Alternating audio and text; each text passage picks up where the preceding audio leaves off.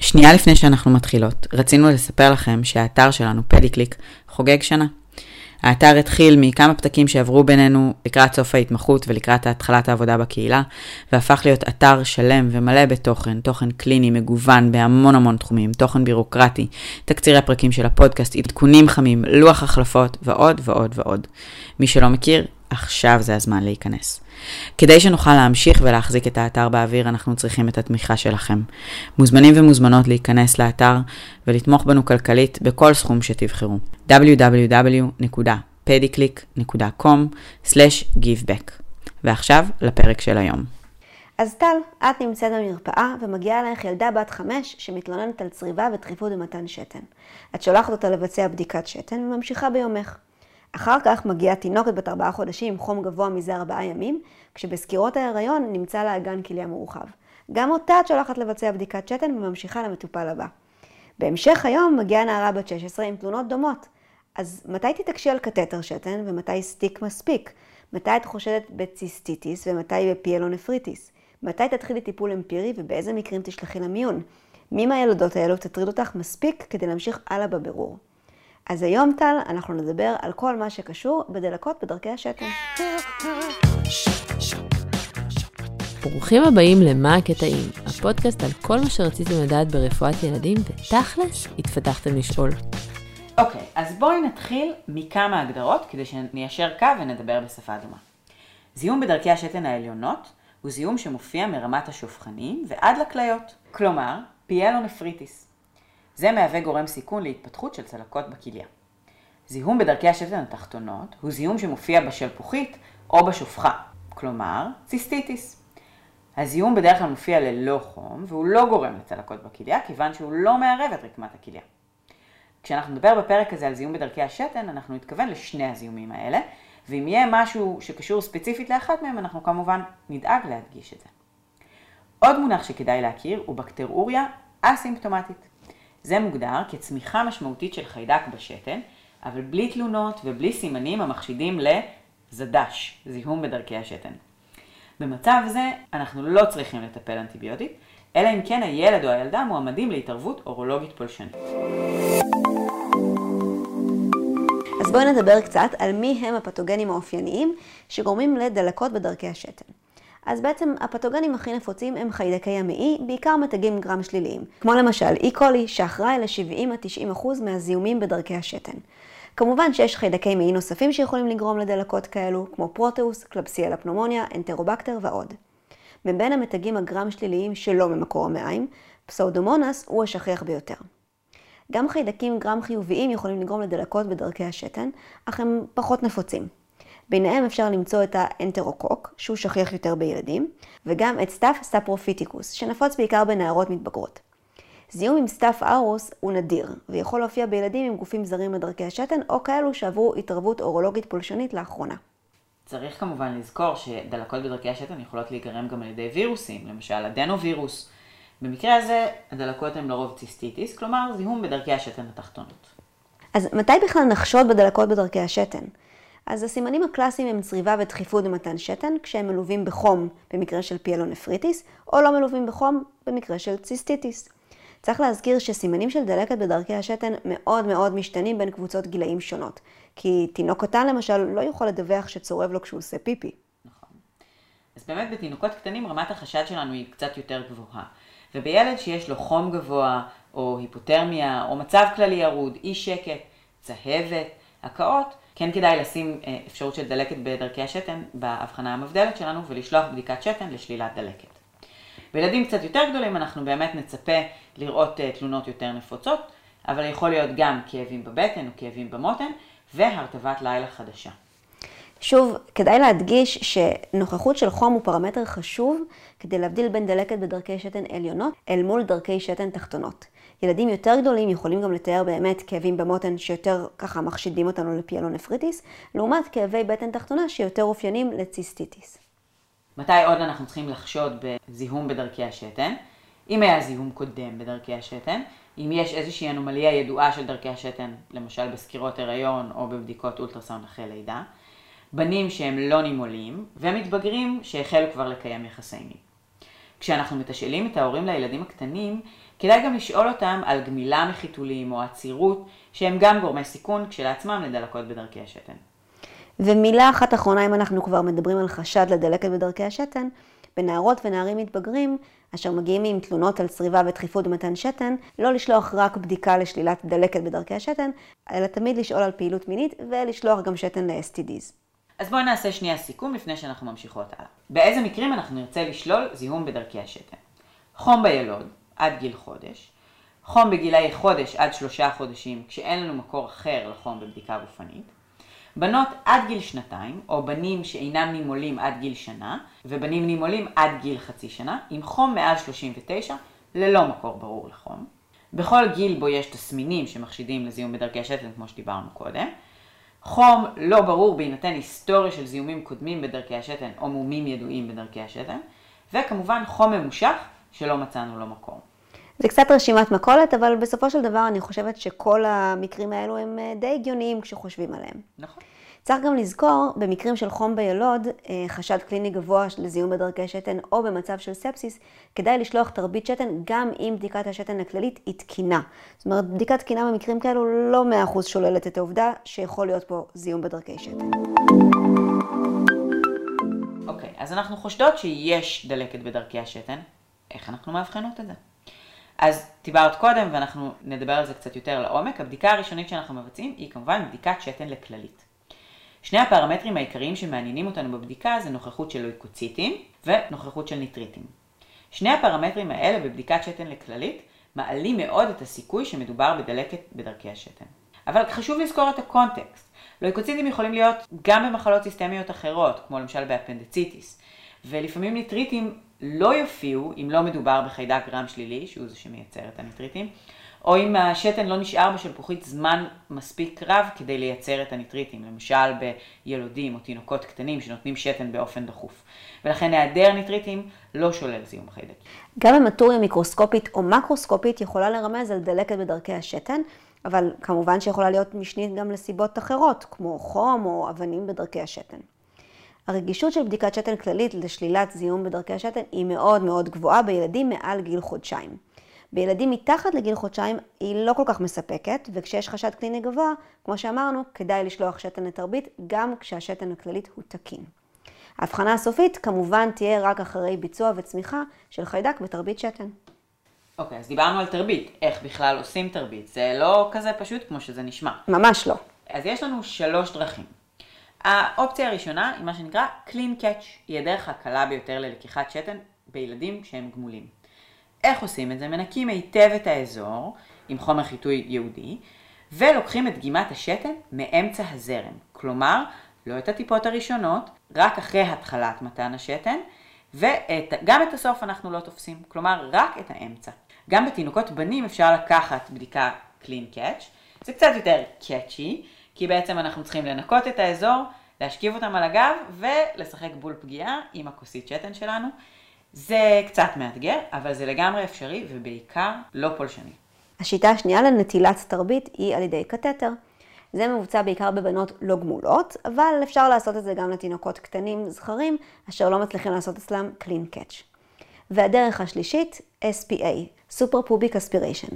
במקרים שבהם קתטר לא צולח, או במקרה של תינוק שעבר ברית ביום-יומיים האחרונים ולא ניתן ליטול דגימת שתן נקייה וסטרילית, אפשר לבצע SPA.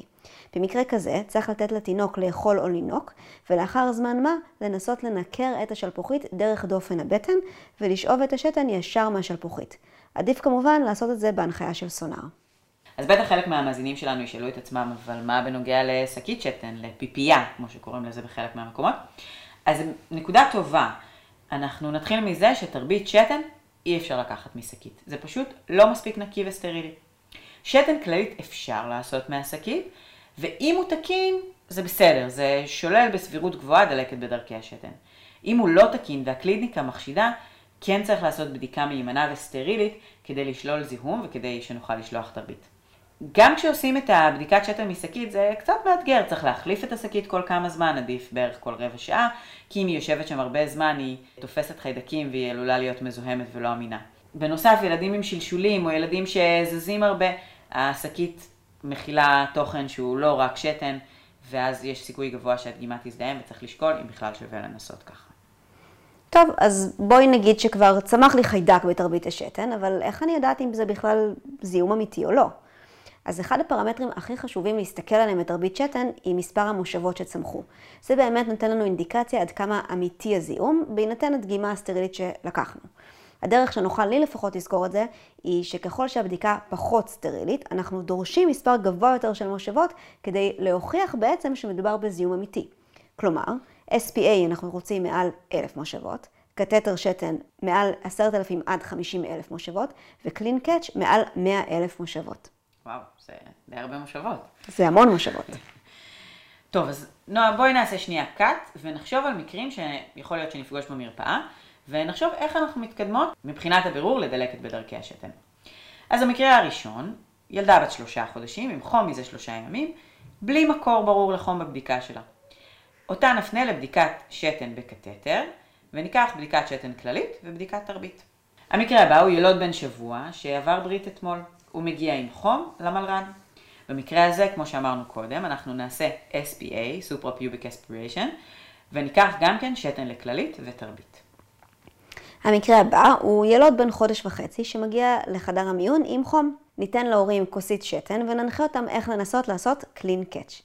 ובמקרה האחרון, נערה בת 16 שמגיעה עם תלונה על צריבה במתן שתן. ניתן לכוס לבצע שתן לכללית ותרבית בקלין קאץ', אבל לא נשכח גם לבקש בדיקת STD במידה והיא פעילה מינית. אוקיי, אחלה. אז עשינו את ההבחנה ואנחנו חושדות שמדובר פה בדלקת בדרכי השתן. איך אנחנו מטפלות? מי אנחנו שולחות לאשפוז בבית חולים ומי אנחנו נותנות אנטיביוטיקה פומית בבית? בואי נראה.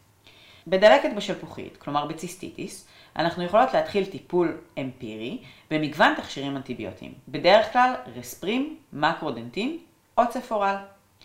פוספומיצין, או מונורול, יינתן כטיפול קו שני לחיידקים עמידים. משך הטיפול שלנו בציסטיטיס פשוטה, שלושה עד חמישה ימים. בדלקת בדרכי השתן עם חום, האופציות הטיפוליות הן בדרך כלל זינת, אוגמנטין או צפורל. צריך לזכור שגם לתרופות האלו יש עמידות לא מבוטלת. מוקסיפן למשל, שהיא אנטיביוטיקה סופר נפוצה לשימוש בילדים, שהיא גם האנטיביוטיקה הכי טעימה, היא לא חלק מהטיפול האמפירי בדלקות בדרכי השתן. למה לא? כי החיידקים השכיחים שקיימים בארץ שגורמים לדלקות בדרכי השתן, הם עמידים ב-40 עד 50 אחוז למוקסיפן. וואו. אם כבר יש לנו רגישות של החיידק לאנטיביוטיקה, אפשר בהחלט לטפל על פי הרגישות. גם במוקסיפן, במידה והחיידק רגיש. הטיפול בדלקת בדרכי שתן עם חום יהיה לשבעה עד עשרה ימים. במקרים כאלה חשוב להתחיל את הטיפול כמה שיותר מוקדם, אם אפשר תוך 48 שעות מתחילת החום. כלומר, אחרי שגילינו שיש לנו שתן כללית פתולוגי, הקליניקה כמובן מתאימה לנו, ושלחנו תרבית שתן. התחלת הטיפול מוקדם יכולה למנוע נזק כלייתי בעתיד. כלומר, אנחנו ממש לא צריכים לחכות לתשובה של תרבית שתן בשביל להתחיל טיפול. נכון. בניגוד להרבה דברים אחרים, שאנחנו, מאוד חשוב לנו לזהות את החיידק ולוודא שמדובר בחיידק, במקרה הזה מספיק לנו שתן כללית פתולוגי וחשד מספיק גבוה כדי להתחיל טיפול, כמובן אחרי ששלחנו תרבית. אז אוקיי, עכשיו טיפלנו בילדים שראינו בקופת חולים. אז באיזה מצבים אנחנו נפנה להמשך הערכה במלר"ד לשקילת אשפוז וטיפול דרך הווריד? אז בכל ילד שנראה לו טוב, בילדים צעירים מגיל שלושה חודשים, בילד שלא מסוגל לקחת את הטיפול כמו שצריך, בילדים עם פגיעה קהילתית קיימת וצורך באגרסיביות מסוימת מבחינת הטיפול, מדוכאי חיסון, ובמידה ואין תגובה לאחר טיפול הולם של 48 עד 72 שעות, כי אנחנו במקרים כאלו כבר חושבים על סיבוכים כמו אבצס, נפרוניה ודברים בסגנון. מה בנוגע באמת לטיפול הפארה-אנטרלי? יש לנו אפשרות לתת גנטמיצין, שמכסה לנו חיידקים גרם שליליים פשוטים, אבל גם חיידקים קצת יותר מאתגרים, כמו פסאודומונס. אה, את הגנטמיצין אפשר לתת גם IM במנה חד-יומית, וזה טיפול מאוד מאוד נוח. רק חשוב להגיד על גנטמיצין, שאם אנחנו כבר מטפלים בדלקת בכליה, צריך ככה לחשוב על זה לפני שנותנים, כי אנחנו יודעים שגנטמיצין הוא נפרוטוקסי. נכון, דיברנו על זה כבר באחד הפרקים הקודמים. אבל גנטמיצין לא מכסה את כל החיידקים אפשריים, ולכן אם אנחנו חושדים שמדובר בחיידק גרם חיובי, כמו אנטרוקוק בילודים, או Staph בילדים עם גופים זרים בדרכי השתן או אחרי פרוצדורות, אנחנו נרצה גם להוסיף אמפיצילין כדי לכסות גם חיידקים גרם חיוביים. אז טל, סיימנו לאבחן, סיימנו לטפל, אבל אלו היו מה שנקרא המקרים הפשוטים. מה עם כל הילדים עם דלקות חוזרות בדרכי השתן? מתי נפנה אותם לסונר כליות? מתי נבצע ציסטוגרפיה או DMSA? ובאיזה שלב מחליטים על התחלת טיפול מניעתי? אז טוב, זה הרבה שאלות, ואנחנו נתחיל לאט לאט. יש הרבה מאוד אסכולות אה, בספרות לגבי הבירור הנדרש. אנחנו ננסה להתחיל מההתחלה וככה נזכור את הכל. קודם כל נתחיל מהפשוט ביותר, אולטרסאונד כליות. אולטרסאונד כליות יעזור לנו לזהות מומים אנטומיים שגורמים לסיכון גבוה יותר לזיהומים בדרכי השתן, כמו הידרונפרוזיס, כליות דיספלסטיות, מבנה לא תקין של השלפוחית ודברים נוספים. מומלץ שבדיקת הסונאר או האולטרסאונד תכלול גם בדיקת התרוקנות של השלפוחית, מדידה של שארית שתן. במקרה של צלקות משמעותיות, אולטרסאונד גם יכול להדגים את הצלקות בכליות, אבל לא תמיד הוא יוכל להבדיל אותה מדיספלזיה או מהפרעות אה, מבניות אחרות בכליות. כיום מקובל להמליץ על סונר כליות לכל ילד שעשה אירוע של פיאלונפריטיס, ילד כמובן שאינו בגיל הילוד, או לאחר שני אירועים של ציסטיטיס. עכשיו, במקרים המסובכים יותר, אנחנו נפנה את הילד כבר להמשך בירור וטיפול אצל נפרולוג, או אצל אורולוג, או גם וגם. לדוגמה, אה, לאחר שני אירועים של זיהום בכליה, כלומר פיאלונפריטיס, במקרה של סונר כליות עם מבנה לא תקין, תסמינים שמתאים לליקוי בתפקוד השלפוחית והמעי, וכמובן במקרים של תפקוד קהילתי שהוא לא תקין. אז מה נפרולוג או אורולוג עשויים להמליץ לנו להמשך הבירור? למשל, על מיפוי כליות, DMSA, הידוע גם כמיפוי סטטי, בו מזריקים חומר מסומן שנקלט ונשאר בקורטקס של הכליה. כאשר רקמת הכליה לא תקינה בגלל צלקת או דיספלזיה, המיפוי ידגים פגם מילוי, או קליטה בלתי אחידה בקורטקס של הכליה. גם בעת זיהום אקוטי יהיה לנו פגם מילוי, דבר שמוכיח שקיים זיהום בכליה. חשוב להדגיש כי להדגמת צלקות כלייתיות קבועות מומלץ לבצע את המיפוי לא מיד עם הזיהום, אלא כעבור 4 עד 6 חודשים מחלוף הזיהום. על המיפוי ימליצו לרוב במקרים של זיהומים חוזרים, כשיש לנו חשד שבאמת נוצרו כאלה צלקות ופגיעה קבועה בכליה. הבדיקה הבאה שנפרולוג או אורולוג יכולים להמליץ עליה היא ציסטוגרפיה. זאת בדיקה שנועדה לאבחן נוכחות של ריפלוקס, או יותר נכון, וזיקו-אורטרל ריפלוקס, כלומר, חזרה רטרוגרדית של שתן מהשלפוחית אל השופכנים ואל הכליה. בבדיקה עצמה מכניסים קתטר לשלפוחית ומזריקים חומר ניגוד, אשר יעלה לשופכנים במידה ויש ריפלוקס. זה משהו שלא אמור לקרות באופן שגרתי בשלפוחית ובמבנה תקין של דרכי השתן. צריך לציין שזאת בדיקה שהיא פולשנית ולא מאוד נעימה, ולכן היא תבוצע לרוב תחת טשטוש ועם טיפול אנטיביוטי מניעתי סביב הפעולה. בספרות יש חוסר אחידות בהמלצות ויש הרבה מחלוקות בין מומחים בתחומים שונים, אה, ולכן ההחלטה על ביצוע ציסטוגרפיה היא באמת נתונה לשיקול דעתו של הנפרולוג והאורולוג, וכל מקרה, מה שנקרא, ייבחן לגופו. קוראים לזה גם VCUG, נכון? ציסטוגרפיה, כן, זה נקרא גם VCUG. כי הרבה פעמים אני רואה בעל מצב VCUG, אז ככה להבין שבאמת זאת הבדיקה. שאלה אחרונה ככה לקראת סיום, מה לגבי טיפול אנטיביוטי מניעתי? למי תהיה אינדיקציה להתחיל טיפול ולמי לא? גם שאלה זו זו שאלה שנפרולוגים או אורולוגים יעזרו לנו הרבה פעמים לקבל בהחלטה, כשבעצם מטרת הטיפול האנטיביוטי היא למנוע זיהומים חוזרים בכליות והיווצרות של הצלקות שראינו או הדגמנו במיפוי. יש uh, תוצאות סותרות במחקרים שונים לגבי היעילות של הטיפול המונע בכלל, וזה גם כן שיקול. לאחר שני אירועים של זיהום בכליה, יש שדוגלים במתן טיפול אנטיביוטי מניעתי, לפחות עד השלמת מיפוי DMSA, והמשך בירור או טיפול לפי תוצאות המיפוי.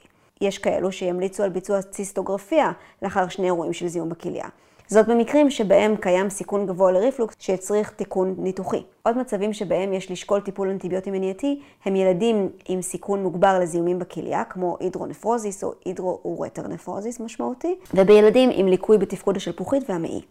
טיפול אנטיביוטי מניעתי מקובל הוא ברספרים או במקרודנטין, כאשר טיפולים מניעתיים אחרים, כמו מתן פרוביוטיקה או מיץ חמוציות ודברים בסגנון, לא הוכחו מעולם. למרות שהם יותר טעימים מלקחת אנטיביוטיקה כל יום. זהו אז בואי נסכם. במסגרת בירור של ילד עם חום, אנחנו צריכים תמיד לזכור ולהיות עם חשד גבוה שיכול להיות זיהום בכליה. לבצע בירור מעבדתי מתאים ולהתחיל טיפול אנטיביוטי כמה שיותר מהר, מה שיכול להפחית את הסיכון להתפתחות צלקת בכליה. במקרים המסובכים יותר, אנחנו ניוועץ בנפרולוג או אורולוג ילדים כדי להמשיך את הבירור. וזה אולי המקום גם להגיד תודה רבה לדוקטור שלי לוי, נפרולוגית בכירה במכון הנפרולוגיה בבית חולים שניידר, שעזרה לנו מאוד מאוד בכתיבה ועריכת הפרק. אז תודה. תודה שלי, ועד הפעם הבאה. תמשיכו לשאול ולהתפתח. האזנתם לעוד פרק של מה הקטעים. את הפודקאסט מגישות ועורכות דוקטור אנה ברמלי, דוקטור נועה זיו ודוקטור טל גולדשטיין עקביה. תודה לכל הרופאים שמשתתפים איתנו בפודקאסט, ותודה מיוחדת לבן הזוג האהוב של ישי על כל העזרה בארגון הפרקים, תיקון הסאונד והידע הרפואי שהוא צובר בעל כורחו. ואם גם לכם יש שאלות שעד כה התפתחתם לשאול, או כל שאלה אחרת, חפשו אותנו בפייסבוק, מה הקטעים, ותכתבו לנו. ועד הפעם הבאה, תמשיכו לשאול ולהתפתח.